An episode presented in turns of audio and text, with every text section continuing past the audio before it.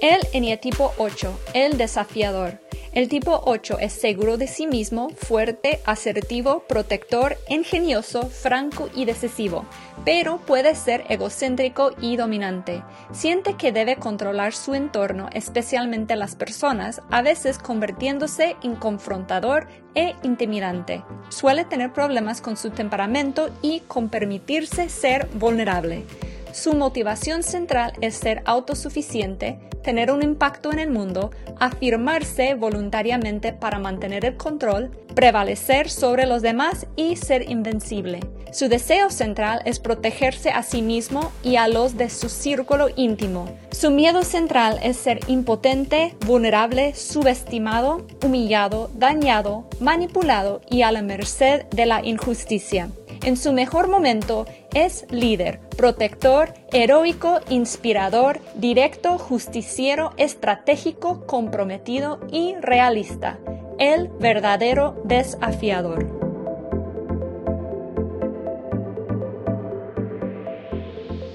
Hola, ¿cómo están? Gracias por estar conmigo aquí en este podcast Discover Freedom. Hoy estoy con cuatro personas que se identifican con el tipo 8 y estoy muy emocionada por escucharlos y conocer un poco más de cómo es ser un 8, qué son las cosas que son típicas para ellos. Y quiero que se presenten un poco y que también nos digan cómo supieron que son un tipo 8. ¿Quién quiere empezar? Bueno, ocho, así que todos, ¿no? no, no me quise ver muy ocho. es el momento de ser ochos, así que vamos, nadie nos juzga, creo que esta vez no hay juicio. No sé, ¿quién quiere comenzar? Julie, ¿quieres comenzar?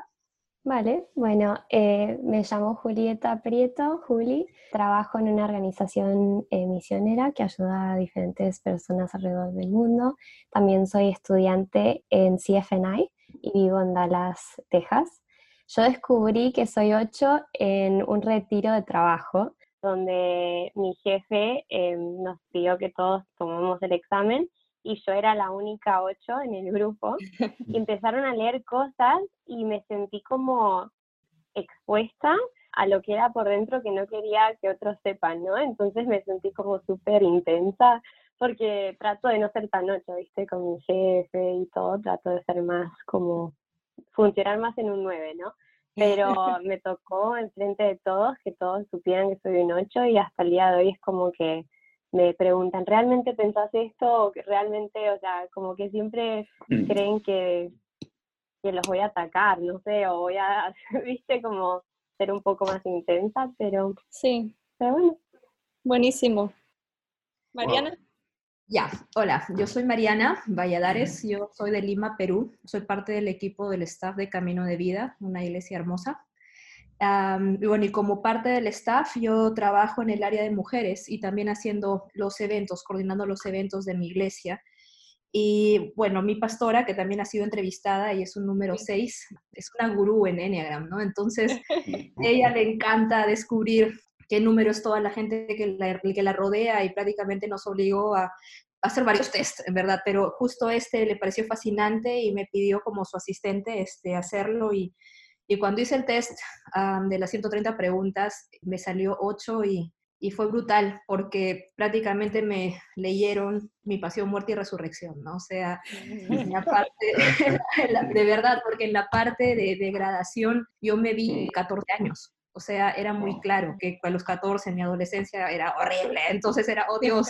Eh, y la verdad, mi primera impresión, no, a pesar de que, como tú dijiste, Juli, no, no fue muy cómodo, porque en verdad, no sé si a ustedes les ha pasado, este, descubrir que eres un 8 es un poco chocante, pero la verdad me gusta la parte de, de crecimiento y, y, estoy contenta de ser un 8. Trato de guardar bastante mis garras, pero sí, soy un 8. Excelente chicos.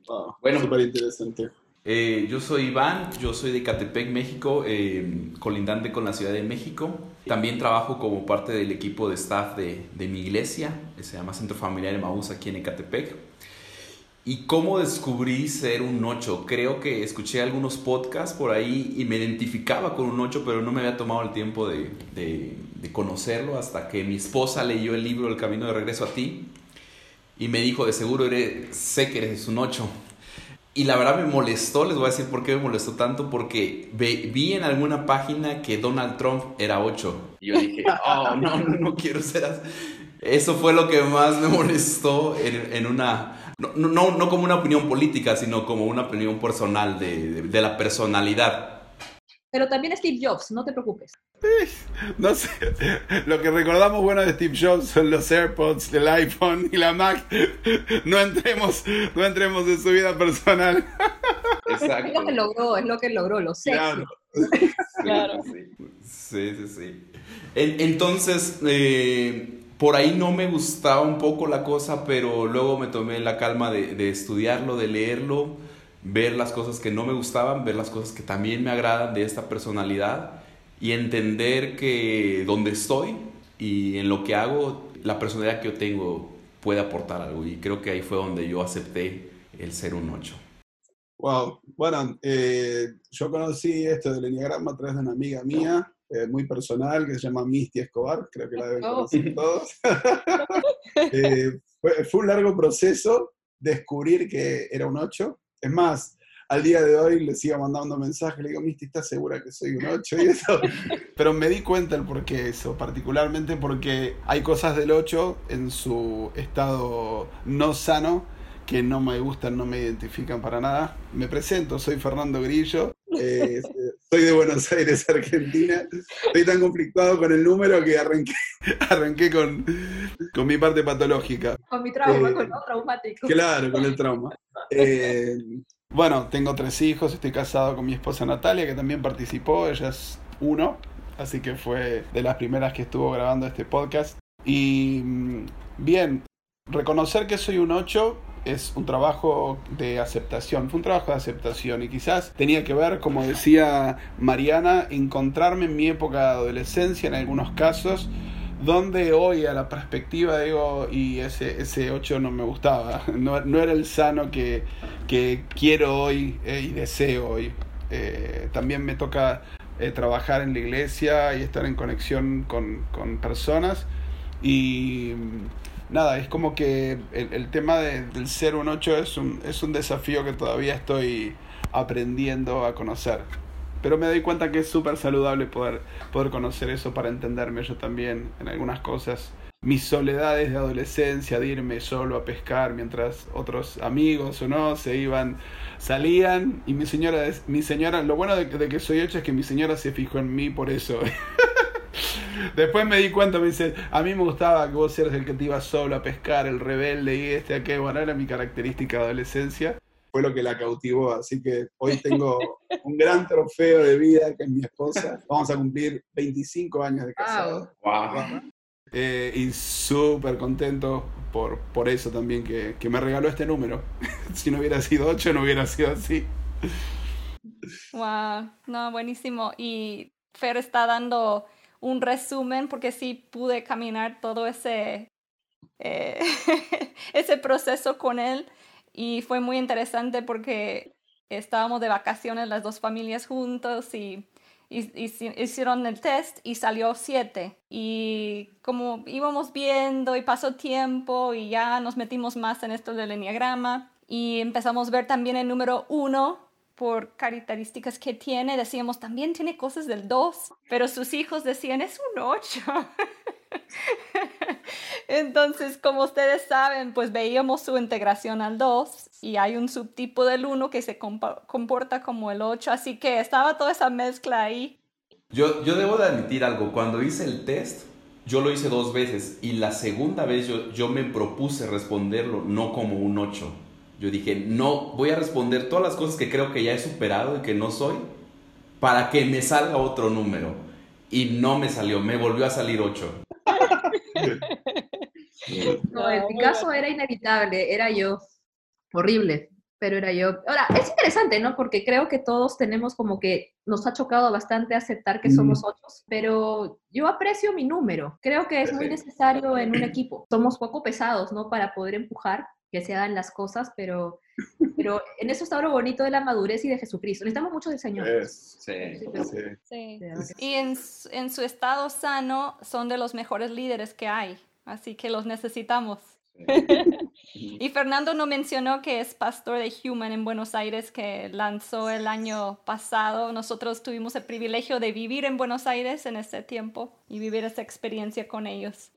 Bueno, vos nos mencionás que ustedes son mentores de este proceso también, así que vamos a ser justos con, con las menciones. Sí, Lanzamos en agosto del año pasado la iglesia Human Buenos Aires. Tenemos mucha conexión también con la iglesia Camino de Vida en Lima, Perú. Es más, en las, voy a estar en la sala ahora en mayo. Ah, eh, sí, sí, vamos a estar ahí. Y sí, realmente entiendo que mi número tiene propósito para mi vida y para todo lo que, lo que entiendo eh, tiene sentido que esté acá en el mundo yo. Es así. Bueno, vamos a empezar con algo bueno. ¿Qué es lo que les gusta? Mencionaron unas cosas, pero también mencionaron más las cosas que no les gusta. ¿Qué es lo que les gusta de ser un 8? He preguntado a otros tipos cuál es el superpoder del 8. Eh, a mí en lo personal me gusta todo lo que es el, el, ser, en un principio, tengo mucho más el ala 2, o sea, 8 con ala 2, servicial, eh, de, estar más compasivo, abrazar más el que está al lado. Bueno, tiene, tiene esa característica más pastoral de acompañar a las personas y, eso me gusta. Aunque a veces me encuentro donde las personas me dicen, yo pensé que eras eh, muy, acá se dice en Argentina, amargo, no sé si, o que eras medio ogro, pero cuando, solo cuando te vi, cuando te conocí, cambió un poco mi mirada porque nada que ver y bueno, creo que todavía mi mi lado no verbal, sí, lo, que mi lenguaje no verbal todavía es muy ocho y tengo que trabajar para que, para que eso crezca. En mi caso, a mí me gusta mucho del 8 el hecho de que pensamos en manada. En otras palabras, eh, somos muy protectores de la gente con la cual trabajamos o, consideramos parte de nuestro equipo, a tal punto que tal vez de una manera no muy saludable podemos atacar al enemigo, ¿no? Pero, pero siempre es por un tema de protección, o sea, siempre estamos vigilando a los que están en nuestro entorno y, y, no solamente de una manera pastoral, sino como en un tema de trabajo. Yo tengo que cuidar mucho eso porque trato de maximizar a, toda a todo mi equipo. Cuando estoy trabajando, sé, es como que es intuitivo, no sé si a ustedes les pasa esto de sé para qué, para qué sirve cada persona, en, qué área va a saltar. Y me, y me, encanta conocer a las personas y aunque suene muy cruel, es como un estudio de en dónde puedo usar esta persona en su máximo potencial, o sea, y hasta dónde puedes tirarlo para poder lograr algo. Pero o sea, es, es, algo que a mí me encanta. Creo que eso podría ser uno, uno de los grandes superpoderes que tiene el 8, es poder leer personas, poder hacer un attachment con las personas y no solamente dejarlas como están, sino siempre empujarlas a lograr maximizar sus dones.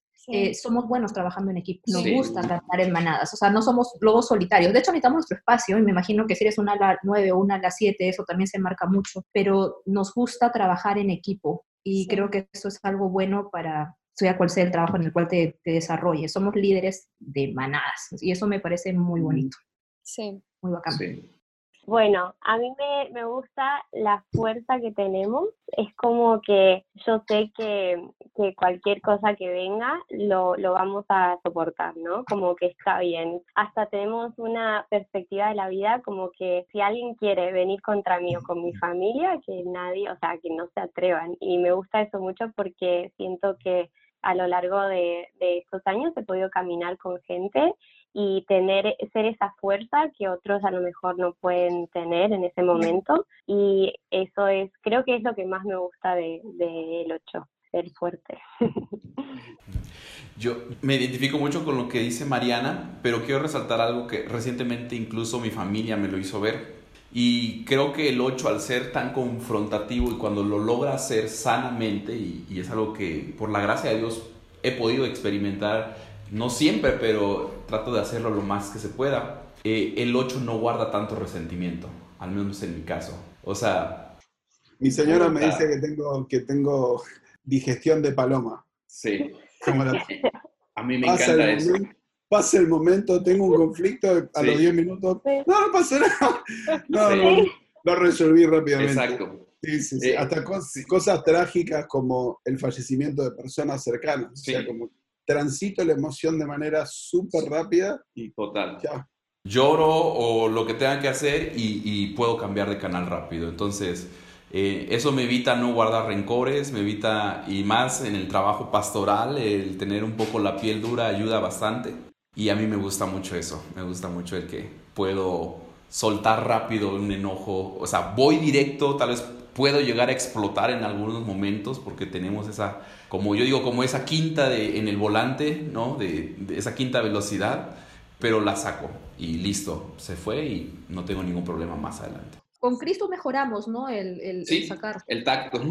El tacto, porque algo que tal vez yo sí sentía antes, no sé si es como tú dices, hay un conflicto dentro de mí y yo no tengo ningún problema en vomitarlo. O sea, eh, pero con, con, el tiempo me di cuenta de que yo estaba liberada del conflicto y dejaba a todos conflictuados, ¿no? O sea, es algo que estoy tratando de pulir mucho, ¿eh? cómo saco el conflicto de una manera saludable para decir mi punto sin herir a los demás, porque antes yo era muy consciente de que estaba hiriendo a la persona que estaba mm. corrigiendo o sabe Dios qué haciendo. Ahora sí soy más consciente de tratar de decir las cosas respirando, orando, o sea, estoy tratando de mejorar mucho en eso porque vale la pena, o sea, vale la pena el confrontar, pero con, con, mucho amor. Es algo que estoy tratando de trabajar fuerte. Sí. sí. Muy bueno. Me encanta escuchar esas cosas. Quiero hablar más de alas. Fernando mencionó lo que es la integración al 2, que vamos a hablar más de eso. Pero eh, quiero hablar un poco de las alas. Quiero escuchar con cuáles alas se identifican más y para que los que estén escuchando entiendan cómo funciona eso. Voy a repetir lo que he dicho en otros episodios, que hay gente que eh, usa una ala, un ala más que otro y hay gente que usa sus dos alas de igual manera. Y está bien, no hay una manera correcta. Tenemos las dos alas como recursos que podemos usar, pero está bien si te inclinas más a uno que a, que a otro. En el caso del tipo 8, eh, están las alas 7 y 9, que son los números que están a los lados. Y el ala, el, el tipo 8 con ala 7, que yo le llamo el independiente, tiende a ser más extrovertido, emprendedor, enérgico, rápido, materialista, interesado en el poder y egocéntrico.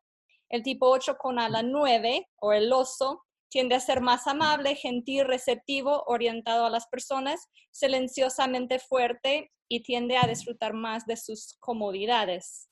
Pueden ver que las dos alas pueden tener cosas positivas, negativas, y me gustaría saber eh, cómo se ven las alas en sus vidas.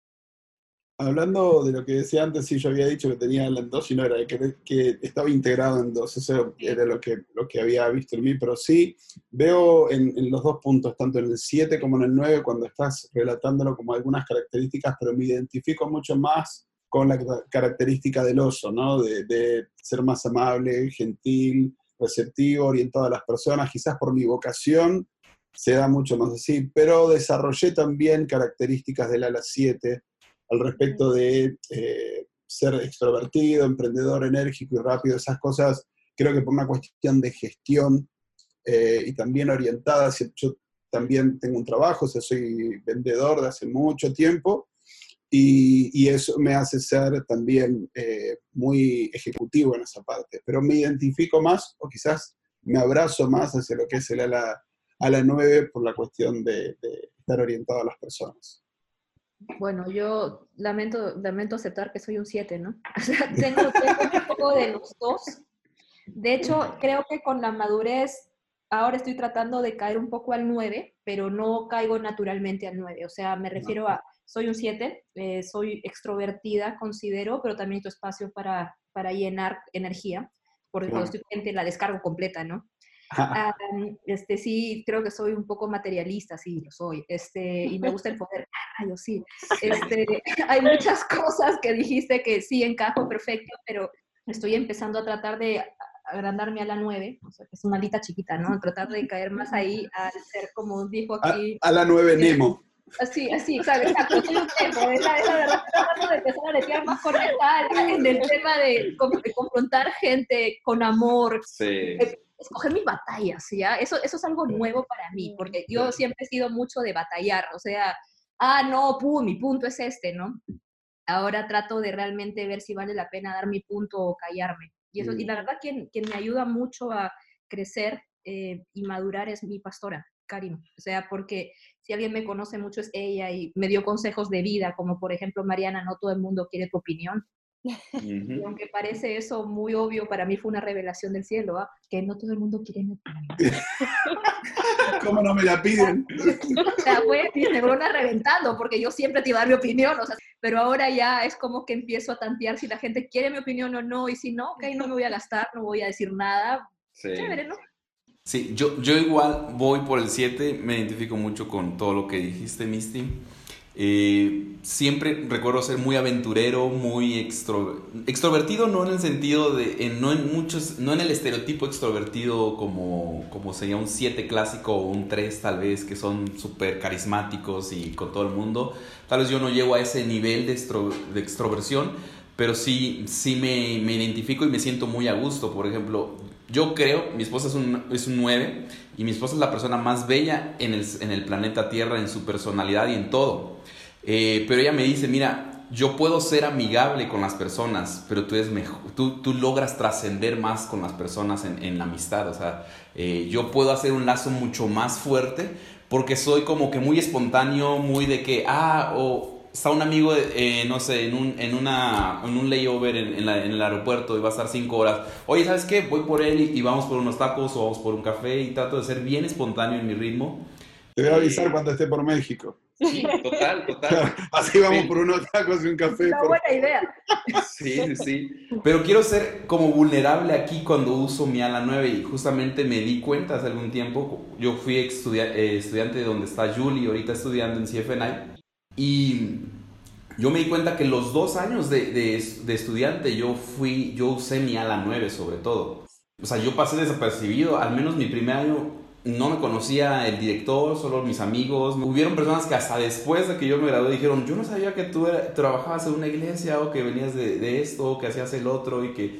Y yo me he dado cuenta que yo utilizo mi ala 9 porque, eh, como ya dijo Mariana, nos gusta el poder, me gusta el poder, me gusta controlar pero he aprendido que a veces con el ala 9, tal vez de una manera más dócil y más callada, puedo avanzar más terreno en mi esperanza de crecer y tomar cierto liderazgo, cierta, cierta, cierta ventaja. Entonces, creo que la, la, la puedo usar también bastante bien el ala 9. Yo soy ala 9, o sea, soy el oso. Siempre, eh, antes de que supiera que se llamaba el oso, eh, todos me decían que era la osa de, del grupo, de la familia, o sea, siempre protegiendo, siempre la fuerte y siempre esa persona que puedo ser callada, pero como que la gente se intimida un poco de mí porque soy así, o sea, soy como un poco intimidante, pero eh, trabajo con un jefe que es un 7, y él me ha sacado mucho del 7 porque tengo que viajar mucho, entonces un martes me dice que el jueves ya tengo que ir a Australia o, o me ha tocado hacer cosas que realmente como que me han sacado de esa estabilidad que, que yo creé. Entonces creo que tengo cosas del 7, pero la mayoría, o sea, eh, funciono con, con la, el ala 9. Así que dos a la 9, dos a las 7. El, ala 9 ayuda muchas cosas, ¿sabes? Sí, la verdad que sí. Buenísimo. Bueno, vamos a seguir hablando de integración. Como ya mencionamos, el 8 se integra al 2, se vuelve más abierto, más afectuoso, generoso, se abre a los demás y revela su vulnerabilidad, que es algo que es a veces difícil para un, para un 8. Tiene más empatía y compasión hacia los demás. ¿Me pueden dar unos ejemplos o cuándo es lo que, cuándo es el momento que más se integran, cuándo saben que se están integrando o cómo saben? Yo creo que me siento bien cuando puedo proteger o ayudar y ser muy muy así con mis amigos, por ejemplo. Si un amigo tiene una emergencia o tiene una urgencia, no sé, para mí no es no está en tela de dudas si voy a o no apoyar, sino para mí es normal que voy a apoyar y no estoy esperando como que alguien me lo celebre o alguien lo haga ruido por ello, sino me encanta sentirme así con mis amigos, eh, con las personas a las que yo estoy a cargo de la, en la iglesia, podemos decirlo así. Me encanta porque sé que es bien difícil poder, como ocho, ser vulnerable y comunicarse bien. Pero cuando lo logro hacer, y lo he logrado hacer en algunas ocasiones, eh, por un lado, creo un puente de comunicación muy sano a mí no me gusta detenerme en mi ritmo eh, y tener una plática, vamos a decirlo así, tan cursi. O sea, para mí es como que si ya quedamos en algo, vamos a hacer algo. Y, pero he visto la bendición de cuando bajo mi ritmo, me pongo en el papel de la otra persona, lo escucho y le permito que conozca mi corazón por lo que estamos haciendo. Y siento que la persona, número uno, se conecta más. Número dos, me deja retarlo más, desafiarlo más, que es, digamos, donde yo me muevo como pez en el agua. Y al final, si logramos un buen resultado, siento que la persona por un lado se siente útil, valiosa, no usada, y por otro lado yo me siento como que, wow, aporté y tal vez no hice lo que yo tenía que hacer o no dominé eh, el tema, pero pude conectar con esta persona muy bien y pudimos hacer un buen equipo, porque el 8 quiere hacer siempre un buen equipo. Muy bueno. Muy bueno. Yo me identifico más con lo que es la parte de ser afectuoso y generoso, también hablando de generosidad en lo que es eh, dar afecto y sacar el oro de las personas y buscar particularmente que lo que no pueden ver los demás o que están quizás teniendo alguna crisis de, y no, no sé qué hacer y ven siempre su vaso medio vacío o están en situaciones así, me gusta poder afirmarlos, acompañarlos sin que puedan ver esa parte que tienen de potencial, pero sí, en la parte afectuosa en, nuestra casa, por ejemplo, con mi familia es continuamente expresándonos amor, abrazos, declaraciones de afirmación con mi esposa, mis hijos y trabajando sobre eso. Yo soy coach ontológico y me ayudó mucho a trabajar también interiormente en poder trabajar esos niveles de decir, bueno, aprendí a poner una pausa a, a lo que quería salir por mi boca, de, un pensamiento que no, no, tiene filtro, ¿no? Es como, no había filtro, quería soltar declaraciones y poder, poder frenar, pensar, saber de que lo que yo pueda pensar es mi interpretación sobre eso y poder utilizar también eso de amar al otro en mi declaración, abrazarlo con, con mi afirmación y eso. Eh, el tema de la vulnerabilidad es algo que estoy trabajando mucho en este tiempo para ser intencional en la vulnerabilidad porque creo que no ser vulnerable también está asociado con, con eh, inseguridades personales y cosas que eh, en eso de no reconocer algunas áreas, por no reconocerme tan ocho en algunos casos y querer no mostrarme como tal, también tiene que ver con eso, así que estoy trabajando mucho con ese punto para ser intencionalmente vulnerable, que creo que también nos, nos hace más humanos, o me hace más humano a mí. Bueno, en mi caso, me quedo pensando mucho en todos ustedes, que creo que podríamos decir exactamente lo mismo. O sea, sí, creo que la madurez en el 8 eh, empieza a, notarse cuando empieza a ser vulnerable con las personas, porque por naturaleza hemos tenido que aprender a ser muy herméticos, ¿no? O sea, porque de una u otra manera, no sé si les pasará a ustedes, eh, tanta gente depende de nosotros o de mí, que tengo que ser fuerte. O sea, es, tengo que ponerme en la posición de fuerte y, que no me vas a quebrar. Lo cual es muy interesante porque tal vez cuando eres hombre eso es algo bueno. En el caso de las mujeres, este no es algo tan bien visto, ¿no? Porque nos dicen que son muy, muy, duras o me dicen, no, es que Mariana es brava, ¿no? O sea, y yo, yo no soy brava, porque en verdad por dentro el 8 es un marshmallow. O sea, y si justamente ponemos esta armadura de yo puedo hacerlo, dame lo que tengas, yo siempre digo, ¿no? Si me das este, recursos y tiempo, te mueve el mundo, ¿no? O sea, eh, porque creo que también es parte de lo que hacemos cosas con recursos, pero he, tenido que aprender a, bajar eso y, y, bueno, trabajo con mujeres, trabajo junto con mi pastor en el área de mujeres y las mujeres son totalmente emocionales y para poder conectar con ellas he tenido que aprender a ser también emocional, o sea, y soy emocional, pero empezar a permitir a las personas ver mis emociones. Mm. Y algo que a mí me costó mucho, porque también en mi iglesia me dan la oportunidad de predicar eventualmente, y algo tiene el Señor conmigo, yo no sé si les pasa a ustedes, pero me hace llorar así.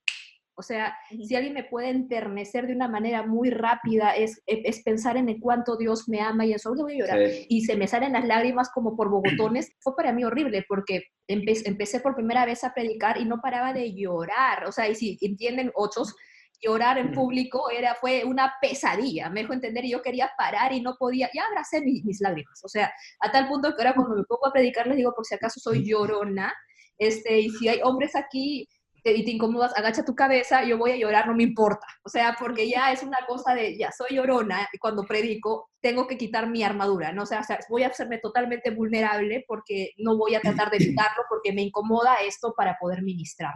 Entonces, algo que creo que sí he aprendido es a quitarme toda la armadura cuando tengo que ministrar personas. De repente a veces me la pongo en momentos de trabajo, de tensión, pero sé que tengo que quitarme toda armadura y, ser totalmente vulnerable y dejarme llevar hacia donde el Señor está llevando ese momento y muchas veces son lágrimas, abrazos, besos, te amo, palabras, o sea, no sé. Y creo que eso es algo muy bonito. Creo que es hacia donde el 2 crece, es hacia soltar esa armadura y poder ser espontáneo. Creo que yo trato de ser intencional cuando en mi adolescencia como que yo me daba cuenta que no ser vulnerable o, o algunas cosas que yo hacía para protegerme no me dejaba conectar con gente. Entonces desde chica como que comencé a, aunque me costaba y tenía miedo, era como que me decía, si soy fuerte, para protegerme también puedo ser fuerte para ser vulnerable y al fin, o sea, si me lastiman, o sea, soy fuerte, ¿no? Entonces, siempre como que eh, traté de ser vulnerable, de ser la primera que, que amaba a las personas, la primera en que, aunque no sabía, o sea, si iba a ser como me iban a rechazar o no, como que siempre era intencional en, en, ser la persona que ayudaba a los demás y era generosa, o sea, soy generosa con las personas y me, me gusta funcionar de, de mi salud, ¿no? De del dos. Y me doy cuenta cuando o sea, cuando no estoy haciendo eso, que, que, estoy como en un momento que no estoy muy saludable, ¿no? En un momento de estrés. Entonces, es siempre como que en mi mente hago un, un análisis personal para estar segura que estoy saludable y estoy actuando de una forma que los demás eh, se puedan conectar conmigo, ¿no? Muy bueno. De hecho, es algo muy importante, como dices, Juli, y de, de ser intencional en eso, en saber cuáles son los indicadores que estoy integrando o estoy bajo estrés para poder girar la dirección. Pero sí, muy bueno. Gracias por ser transparentes y compartir esas cosas. Vamos ahora a desintegración y vamos a hablar de cómo, cómo se actúan, por qué todos reaccionan así en este momento. Nadie quiere hablar de esto. Em, el, el tipo 8 eh, bajo estrés o no en su mejor momento muestra comportamientos de un tipo 5 promedio o no sano. ¿Y cómo se ve eso? Se vuelve reservado y temeroso, está menos en contacto con sus sentimientos y se aparta de los demás y puede temer que otros lo traicionen. ¿Han experimentado eso? Sí, yo, yo quiero empezar porque quiero, ser, quiero admitir que me cuesta entender esa, esa desintegración por varias cosas. Una de ellas es porque, mm, no sé, como que yo siempre he querido ser un 5. En cierta manera, yo siempre he querido ser un tipo capaz de encerrarse, pensar, enfocarse, no tener que estar tan activo. Eh, me gusta un poco ese, ese ideal, pero no, no lo puedo vivir ni un solo día en mi vida, ¿no? Eh, entonces, me ha costado entenderlo porque no lo veo como una desintegración, sino lo he visto en momentos como algo a lo que aspiro.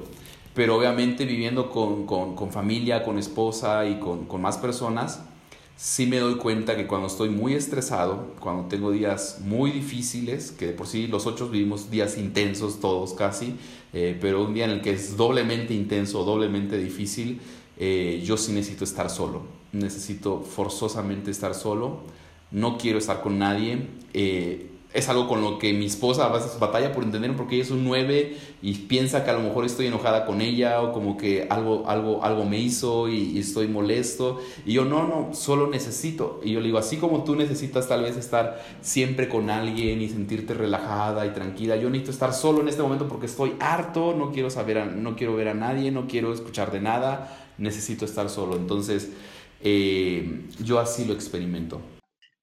Gracias por mencionarlo así, porque sí, en realidad no es algo que vamos a profundizar hoy, pero al número que vas en desintegración, también puedes trascender más todavía que la integración y adaptar comportamientos de tu número de desintegración. Entonces puede ser que a veces experimentas características positivas y buenas de un 5. Entonces sí, yo creo que también hay que ver el por qué. ¿Por qué me estoy aislando? Fernando mencionó cuando estaba joven que a veces iba a pescar. Me pregunto si esos momentos de aislamiento fueron momentos de desintegración porque ya no sabía qué hacer y quería estar solo y no sé, me pregunto porque puede ser que simplemente quería, no era momento de desintegración y quería ir a pescar y está bien, pero como no es típico para un 8, hay que ver tal vez la motivación para saber, ¿estoy desintegrando o estoy trascendiendo a otro nivel de crecimiento? ¿Me explico? Yo estaba bastante desintegrado a mis 15, así que... bueno. Ay, sí, sí, sí. No, en lo personal trato de pensar en aquel momento como que también tenía, no, no sé si tenía que ver con alguna postura o que nadie hacía lo que a mí me gustaba hacer. Entonces yo decía, bueno, si nadie le gusta lo que voy a hacer, me voy solo y me iba a pescar y disfrutaba de esos momentos también. Igualmente me gusta mucho la pesca, pero me, me, me suele suceder al respecto de, de, esto de reprimir sus miedos. O sea, no, no, no soy una persona que sienta miedo no tengo conflictos con el miedo, con la muerte, con cosas así donde uno diga, bueno, creo que en mi vida me agarraría un ataque de pánico a mí porque no, no, no, no me dan miedo las cosas. Es más, a veces soy súper extremo en hacer cosas donde digo, no tendría que estar haciendo esto o exponiéndome a esto, pero no lo hago. Y, y a veces, bueno, con presiones, ahora esto que mencionaba Misty al respecto de cuando fue el lanzamiento de la iglesia, sí reprimir cosas donde decía y que podremos hacerlo y será posible y mi emocionalidad. Entonces trataba de como si fuera internamente bajar los volúmenes de, de esa de esa voz de, de, de, y vas a poder hacerlo no vas a poder hacerlo o los temores y regularlo y esto de que hablábamos de la fe no el poder sostener cuando no puedo cuando no cuando me siento débil. Bueno sé dónde encontrar mi fortaleza sé dónde encontrar donde puedo lo que no puedo entonces eso creo que esa particularidad de los que vivimos una vida de fe y creemos, creemos en Dios como, como nuestro todo y, sostenemos nuestra vida muchas veces en eso, es como que eh, creo que nos ayuda a switchear bien estos, estos tiempos, por lo menos en lo personal, ¿no? Esta es mi experiencia. Yo, yo sí me desintegro bastante. ¿eh? O sea, en el tema de... Ah, tú dijiste algo que no sé si el resto sí sufre con esto, pero yo cuando te doy mi confianza te la doy sin ningún tipo de reserva. o sea, decido confiar y me puedes robar y me puedes engañar y mentir y estar jurando y tú estás haciendo todo con integridad y me cuesta creer que me están engañando hasta que me lo hacen en mi cara, ¿no? O sea, pero una vez que ya me lo hacen así descaradamente, es muy difícil para mí volver a confiar. ¿En esa persona o volver a confiar en general? En la persona, en, en, la persona, en sí en la persona, porque es como que siento que arrancó algo en mí, o sea, porque la hice parte de mí. No sé si tiene sentido lo que estoy diciendo, me quedo como herida y ahí es cuando empiezo esta desintegración. Entro en un momento en el cual la bloqueo. Como no quiero conflicto con ella, es como le hago un blurry en mi vida, o sea, y puede ser alguien cercano, pero es como que deja de existir y trato de evitar de hablar con esa persona o cruzarme con esa persona porque hay mucho conflicto en mí. Y yo no sé si les pasa esto, pero yo trato con todo mi corazón de jamás votar todo lo que siento, porque sé que voy a herir mucho. Entonces, lo que hago es retraerme por el temor de dañar a la persona porque yo estoy hecho un volcán confundido adentro y por eso bloqueo gente. Y después me doy cuenta de que, esto, que no está bien, o sea, porque no debería estar así y entro en mis conflictos y, y sí me aparto, al menos de esa persona, pero también tengo momentos en los cuales, por ejemplo, yo he decidido tomar los lunes. Los lunes normalmente es el día de descanso en mi iglesia, pero hay momentos en los cuales lo tomo sola.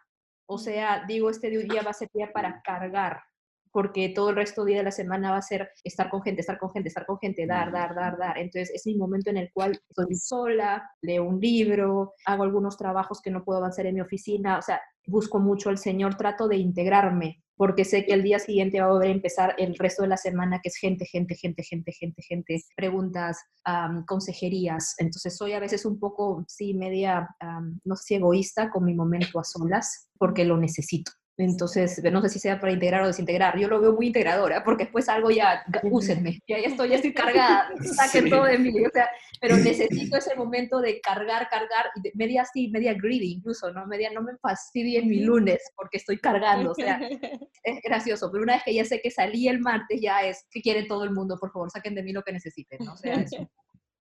Yo soy igual también, o sea, me noto cuando empiezo a no confiar en las personas o tener como sospechas, no sé si les pasa, pero es como que una vez que alguien te hace algo es como que en tu cabeza dicen, ah, puedes confiar en esta persona, puedes confiar en alguien así.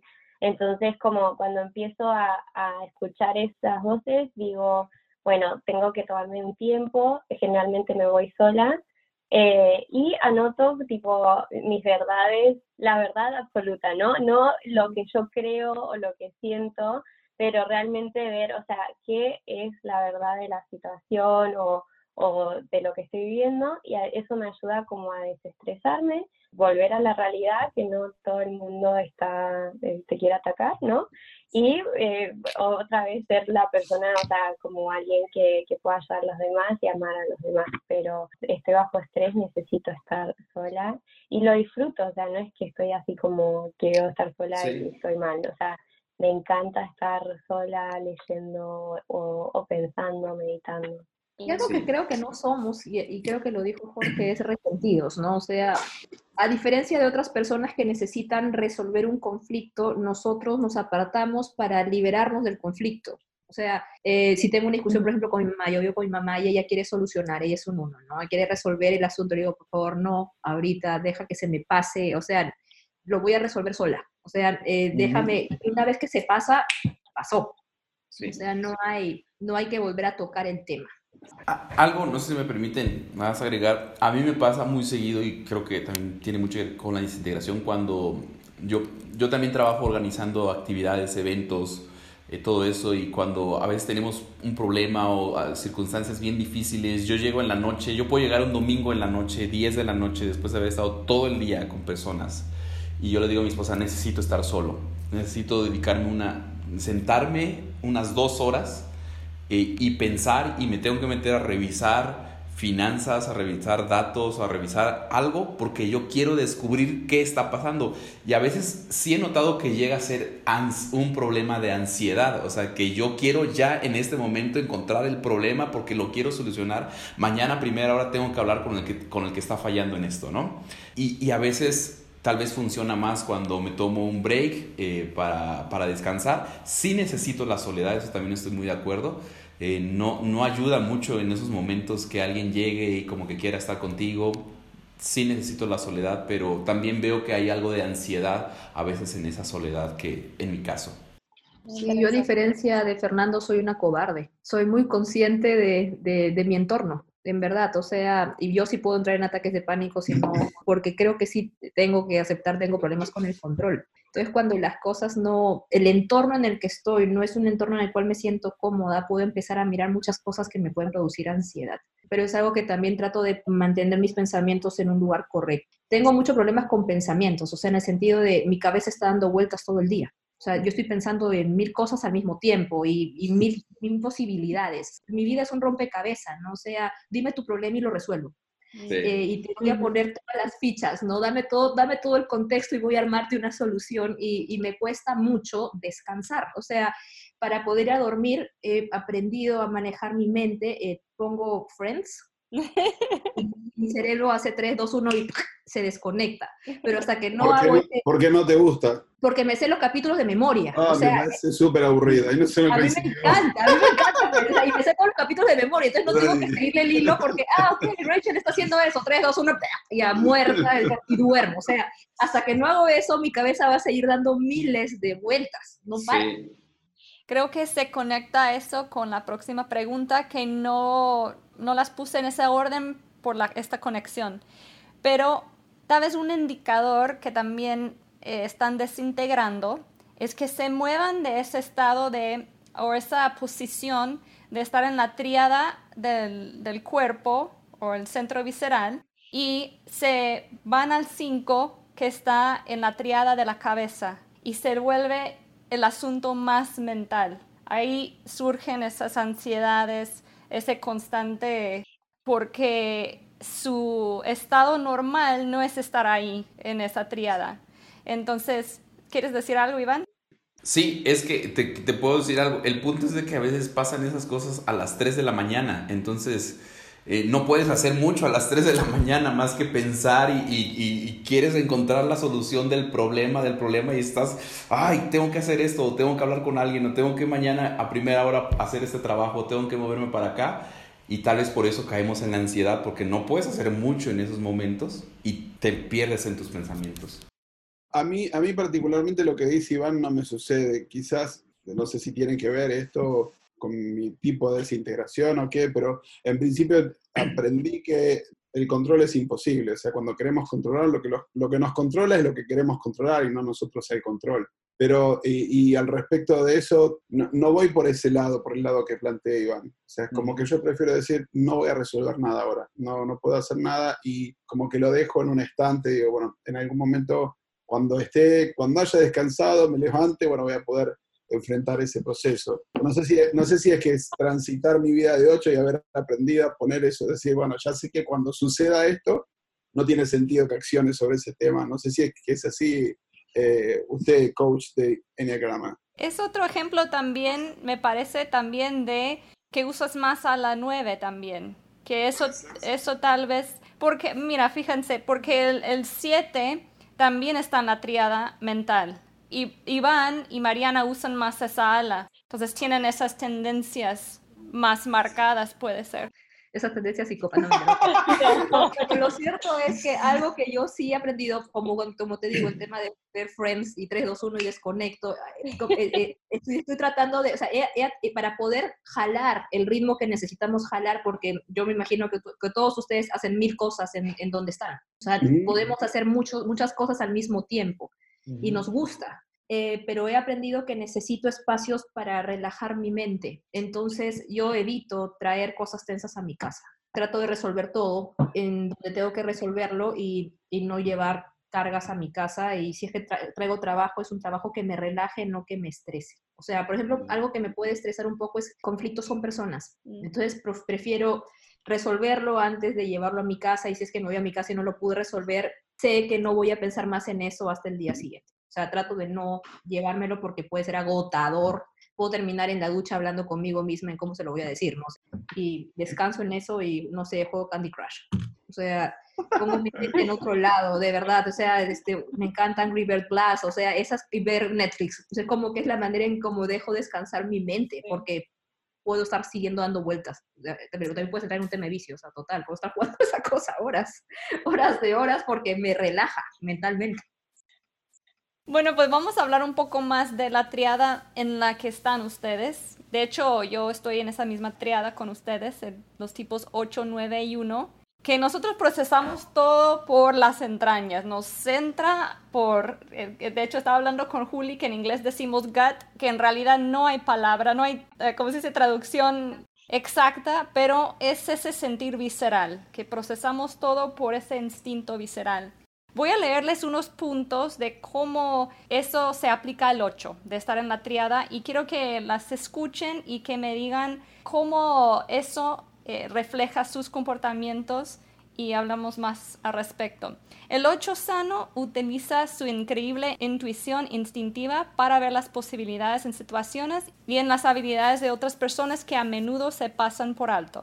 Para no verse afectado por el mundo externo, reprime sus miedos y vulnerabilidades internas. El 8 promedio o no sano tiene problemas para relacionarse con el mundo porque busca resistir y controlar su entorno exterior.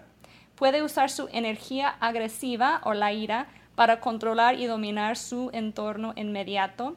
Y el 8 es el tipo que suele mostrar más externamente su ira, pero para él la ira no es algo malo, sino una reacción natural. Entonces quiero que me hablen de esas dos cosas. Primero, ¿cómo ven eso de estar en esa tríada eh, del cuerpo visceral? ¿Cómo se ve en sus vidas? Y cómo está su relación con la ira. Eh, yo personalmente, la verdad que no me, no me siento identificado en mi hoy 8 con la ira. O puedo manejarlo identificarlo rápido cuando mi proceso interno, como cuando el agua está hirviendo, digo, ya es momento de apagar el fuego y, poner en su lugar las cosas y tratar de pensar. Pero si me pienso otra vez, me pienso a mis 15, eh, fue una época donde, donde mi mamá bien decidió en dejarme ir a hacer boxeo. a mis 15 años hacía boxeo todos los días de la semana eh, y solo Dios me sacó de que no fuera boxeador porque me agarré una, una, papera, ¿saben lo que es papera? No sé cómo le dicen en tus países. Eh, tremenda y por 15 días no fui a entrenar y después como que ya le había perdido interés, pero ya me, me, querían federar para ir a boxear y todo. Dije, bueno, pero me había dado cuenta que sí, saludaba a mis amigos a trompadas. Y entonces, no, no, eso no, no me gusta, no quiero que sea así. Soy más, hoy, hoy, tengo más una mirada mucho más pacífica. Por lo menos aprendí a trabajar con, con la reacción de la ira, si es que eso quiere surgir, y a ponerlo en su lugar. Pero sí, es algo que tengo que, que, tengo que ecualizar interiormente. Yo soy igual, creo. O sea, no, no puedo decir que me, soy alguien que me enojo muy seguido y es como que puedo razonar y ver la otra persona, como que lo pienso. Y si estoy enojada, me voy a mi cuarto. Estoy sola, lo pienso y vuelvo y...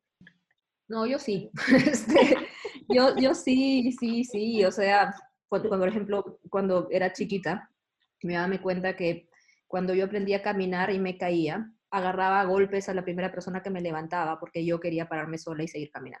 Y creo que eso es un poco lo que podría ser mi, mi, mi, mi jornada en esta vida, ¿no? O sea, uh, me desespero en algo y puedo enfurecerme con mucha rapidez, pero también con mucha rapidez se me va. O sea, eh, tengo momentos en los cuales estoy manejando y puedo este, decir, esta persona es un burro, o sea, ¿cómo hace eso? Y después sigo feliz con mi vida, o sea, es como que pun y plan y pun y plan y, y, y puedo parecer loca tal vez, pero este, soy muy transparente en, en, en, en mi, mi, manera de sentir y expresar.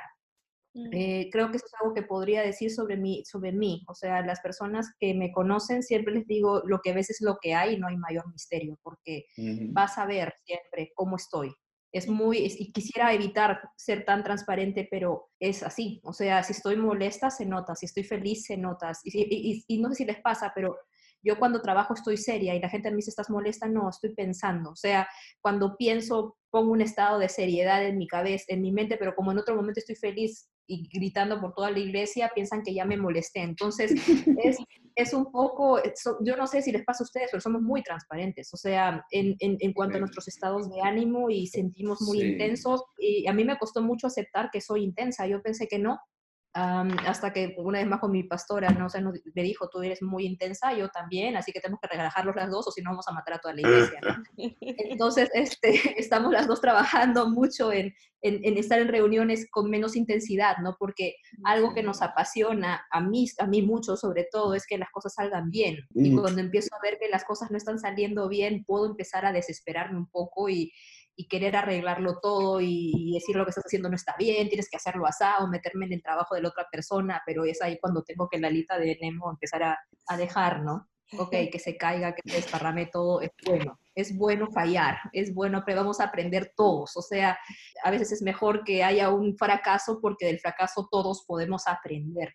Y eso es algo que estoy aprendiendo a, a, a, lidiar, en que no todo tiene que ser perfecto como yo quiero. Y no soy perfeccionista. O sea, para mí algo perfecto es que el evento al final, entre sumas y restas, sea un resultado positivo, porque los tres tienden a mirar detalles en el éxito, o sea, tiene que ser a nivel de detalles, ¿no? Mira, el evento estuvo bien, pero faltó papel higiénico, faltó lo otro, o sea, pueden ser muy detallistas en cositas, los ocho no.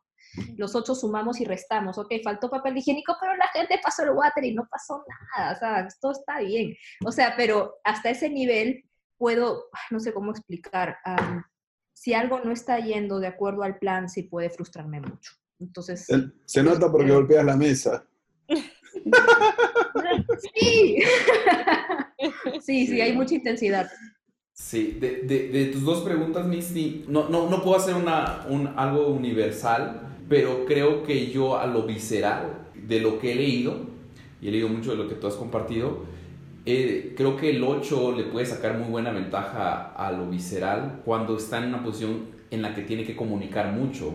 En mi caso, yo, yo, yo trabajo como pastor ejecutivo de la iglesia, entonces yo cada semana soy de las personas que da anuncios, eh, eventualmente puede predicar en la iglesia y le he visto mucha ventaja, no al regañar, no me estoy refiriendo a regañar, sino a comunicar desde, las tripas, o sea, desde la emoción, no, no, de la emoción cursi, sino desde el fondo de lo que realmente sientes.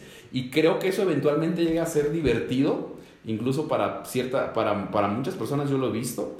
Eh, porque la gente se identifica, tú puedes decir crudamente la, la, emoción o, la, o el sentimiento que produce algo, y eso, en mi opinión, yo le, yo le he visto algo, algo de ventaja. Eh, porque el 8 no evita la, el, el, problema o la furia, eh, ni siquiera la internaliza tanto, sino que la saca, la vomita. Y cuando lo puede hacer de una manera sabia y una manera interesante e incluso divertida, y aquí tiene que ser muy vulnerable también con sus propios errores, eh, creo que es algo muy positivo, yo he visto muy buenas ventajas en eso, me ha ayudado mucho. Ahora, de la furia, del enojo, lo, que fue tu segunda pregunta, cómo nos está yendo, sinceramente es algo con lo que yo sí he batallado mucho y creo que, que sí le, uno con los golpes de la vida, el punto de, uno, de un 8 es que en, la, vida le pasan muchos golpes, siento yo, muchas intensidades, estado en muchas fricciones. Entonces con, con, con, esos golpes uno a veces aprende a, a cuándo parar, a cuándo es momento de, de no luchar, de no... De, de que ganas más. El, el 8 siempre quiere ganar la batalla, entonces a veces uno aprende que uno puede ganar la batalla cuando deja de luchar eh, con algo que no tiene sentido seguir luchando y creo que eso es algo muy, muy sano y que nos ayuda a controlar nuestra ira en momentos en los que estamos a punto, como decía Fer, de, de explotar, como que, ok, creo que voy a ganar más si hoy me callo, si hoy me voy a, me, le paro, si hoy dejo que esta persona se vaya, tal vez en la mente de un 8, vamos a decirlo así, con su error, porque yo creo que está equivocada esta persona, pero prefiero eso y creo que tal vez en dos, tres días le puedo decir sus dos, tres verdades eh, de una manera más tranquila, más suave y se va a dar cuenta de que estábamos en, en, un error. Entonces creo que con el tiempo, solo el tiempo creo que, y los errores, y eso me encanta del 8, que es muy difícil que se desanime de por vida, pues se va, los errores lo van a alimentar más a seguirlo intentando. Y solo el intentarlo, y entonces haciendo vulnerables, vamos a decirlo así, no sé si esto lo tengas que editar o no sé, pero tenemos muchos cadáveres debajo de nosotros.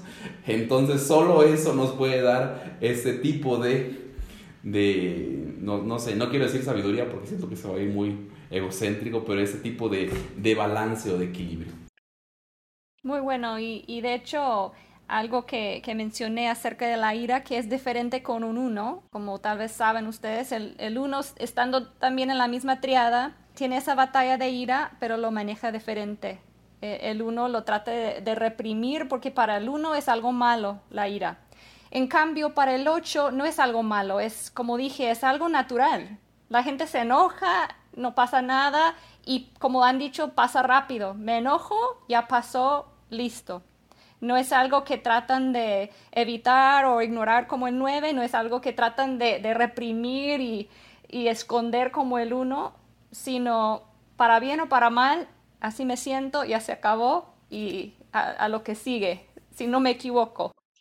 Sí. Es que creo que parte del tema es que para el 8 la ira no es un definitivo. O sea, uh -huh. si yo tengo un conflicto con alguien porque me molestó algo, no significa que deja de ser mi amiga no significa Total. que deja de ser alguien Total. cercano a mí, o sea, simplemente es algo que pasó y que, no sé si eso pasa, pero en verdad a mí me gusta mucho gente que es muy transparente, hasta incluso en sus fallas, porque puede que me pueda generar un poco de molestia y conflicto y, y para corregir algo, pero sigamos adelante, sigamos avanzando, sigamos creciendo, o sea, no es un final, sino simplemente es parte de un proceso, entonces sí, o sea, no, no es algo que debería ser algo malo, que probablemente el uno sí lo ve, como tú dices, como una falla, para el otro sí. es parte de la vida. Sí. Sí, yo, yo, si puedo poner un ejemplo. Sí. Con mi ala 7 y por lo que yo hago en, en la iglesia y para, para lo que trabajo, eh, me toca relacionarme con muchos pastores, muchos líderes, amigos. Y en ocasiones yo he tenido que confrontar a otros pastores. He tenido que tomar el teléfono o invitar a desayunar a alguien y decirle, mira, por el bien de nuestra relación te voy a decir esto. Y, y, le tengo que decir, mira, lo que tú estás haciendo está mal, por esto, por eso, por aquello. Yo no creo que en el reino de Dios deberíamos de, hacer, de tener estas actitudes. Eh, y no te lo digo porque quiera ganar ni porque quiera que hagas lo que yo digo que hago, sino porque creo que por el bien de nuestra relación yo quiero que nos podamos volver a encontrar, no sé, en una comida, en un evento, en una iglesia, y que nos podamos saludar bien. Y si yo no te digo esto, siento que puedo dañar la relación. Sobre todo cuando se trata no de mí, o sea, cuando, cuando alguien habla mal de mí no, no tengo un problema, sino cuando se trata de que tal vez esta persona está poniendo en riesgo algo, eh, o a mi equipo, tal vez ofendió a alguien de mi equipo, o tal vez está abusando de algo que no debería de abusar, o de otro, o de otro amigo, yo me entero que están, están haciendo algo incorrecto con otro amigo, yo soy de los que sí tomo ese lado justiciero del 8 y, y, puedo hacerlo.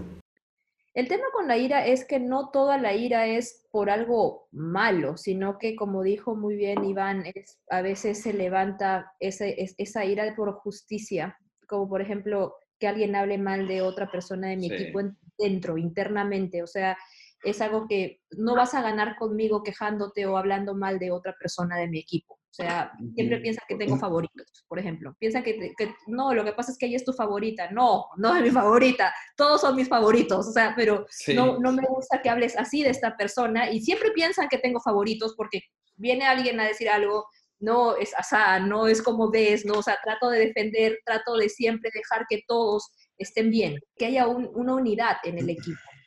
Odio, odio que hayan conflictos internos, me, me, molestan mucho. Excelente. Pues ya para terminar, mi pregunta favorita para ustedes es, ¿qué es lo que puede hacer la gente a su alrededor para ayudarles a ser su mejor versión? ¿Qué necesitan de sus maridos, sus hijos, sus amigos, sus papás, la gente más cercana a ustedes? En lo personal, pensando, me fue un poco difícil pensar esta respuesta, pero creo que dejarme pasar un tiempo y encontrar el mejor momento para expresar lo que quieren expresarme, digamos, pensándolo bien, es la no confrontación en, en el momento donde no estoy donde no estoy siendo asertivo con algo, por ejemplo, que vengan y que me digan, no, porque vos estás haciendo esto mal, mal, en ese momento no creo que me saquen, que, me lleven a, crecer en mi, mi ser 8. Creo que, que puedan trabajar en cómo expresar las cosas, los puntos de mejora que tengo, que tengo muchos seguramente, puntos para, para crecer y para mejorar, que, que tengan gracia para hacerlo y que lo que busquen sea hacerme una mejor persona y no simplemente eh, indicarme lo mal que estuve. Esa es mi manera de pensar. Un poco también como tú creo que algo que a mí me toca mucho y me hace sentir eh, segura es cuando sé que soy amada incondicionalmente. O sea, a pesar de mis volcanes, a pesar de mi intensidad, a pesar de mi ser tan directa, a pesar de mis viseras, a pesar de todo, este, quieran que yo sea parte de su equipo. Eso para mí es muy importante, porque creo que algo que el 8 es muy consciente es de que es un volcán encendido, ¿no? Y normalmente pensamos que le caemos mal a todo el mundo por cómo somos. Entonces, el hecho de saber que soy aceptada para mí es muy, muy, muy poderoso. O sea, eh, cuando, cuando, por ejemplo, en el caso de, siempre menciono a mi pastora, porque ella fue la persona que en realidad creyó en mí. Y para mí eso fue como, es muy relajador para mí para poder trabajar a su lado porque sé que ella confía en mí a pesar de todo, o sea, de todos los, errores que puedo cometer o las fallas que, he tenido, ella sigue confiando en mí y para mí eso es gigante. Una amistad incondicional para mí es muy importante.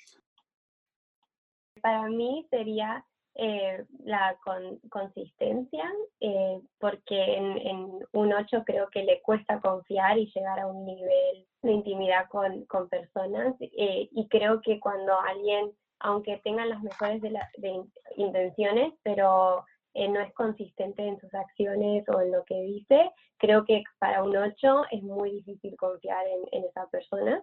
Creo que lo puedes borrar después, pero creo que estos números dicen algo y después es como que, o sea, actúan de otra forma y es natural para ellos o normal, pero para mí es, es muy importante. Mm. Un choque, diría que con un 7, es em, que yo creo como 8 me gusta, si digo que voy a hacer algo, lo voy a hacer y voy a hacer todo lo posible para hacerlo.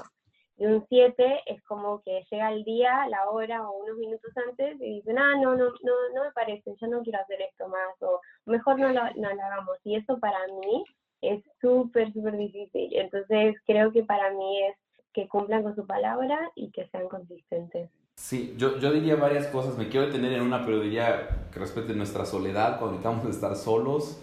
Eh, diría que nos, nos digan la, la verdad también, o sea, que sean muy, muy reales contra, con, con nosotros. Eh, en, en, el momento idóneo, en el momento eh, de la furia tal vez no es, no sé, como que no escuchamos y, y es nuestro error, pero, pero por el bien de todos que nos digan las cosas en el momento. Y número, otra, otra cosa que yo diría es que cuando las cosas se ponen duras en una circunstancia, en la vida, en la familia, en la iglesia, en lo que sea, eh, el 8 tiene el empuje. Y a veces a mí me incomoda mucho cuando estamos en medio de un problema y si alguien ya está a cargo, yo lo voy a obedecer a lo que diga. Pero si yo estoy a cargo, yo lo menos que puedo pedir es que no me estén haciendo tantas preguntas y luego vienen personas que te hacen miles de preguntas y es como que, mira, confía en que voy a sacar el barco a flote y que quiero lo mejor para todos. Pero donde yo me detendría más, y, y esto siendo bien vulnerables, es, es que los, los ocho, como lo dije, no, como que tal vez, no sé, no sé, es mi caso, tal vez soy muy extremo, he sido muy intenso en mi vida.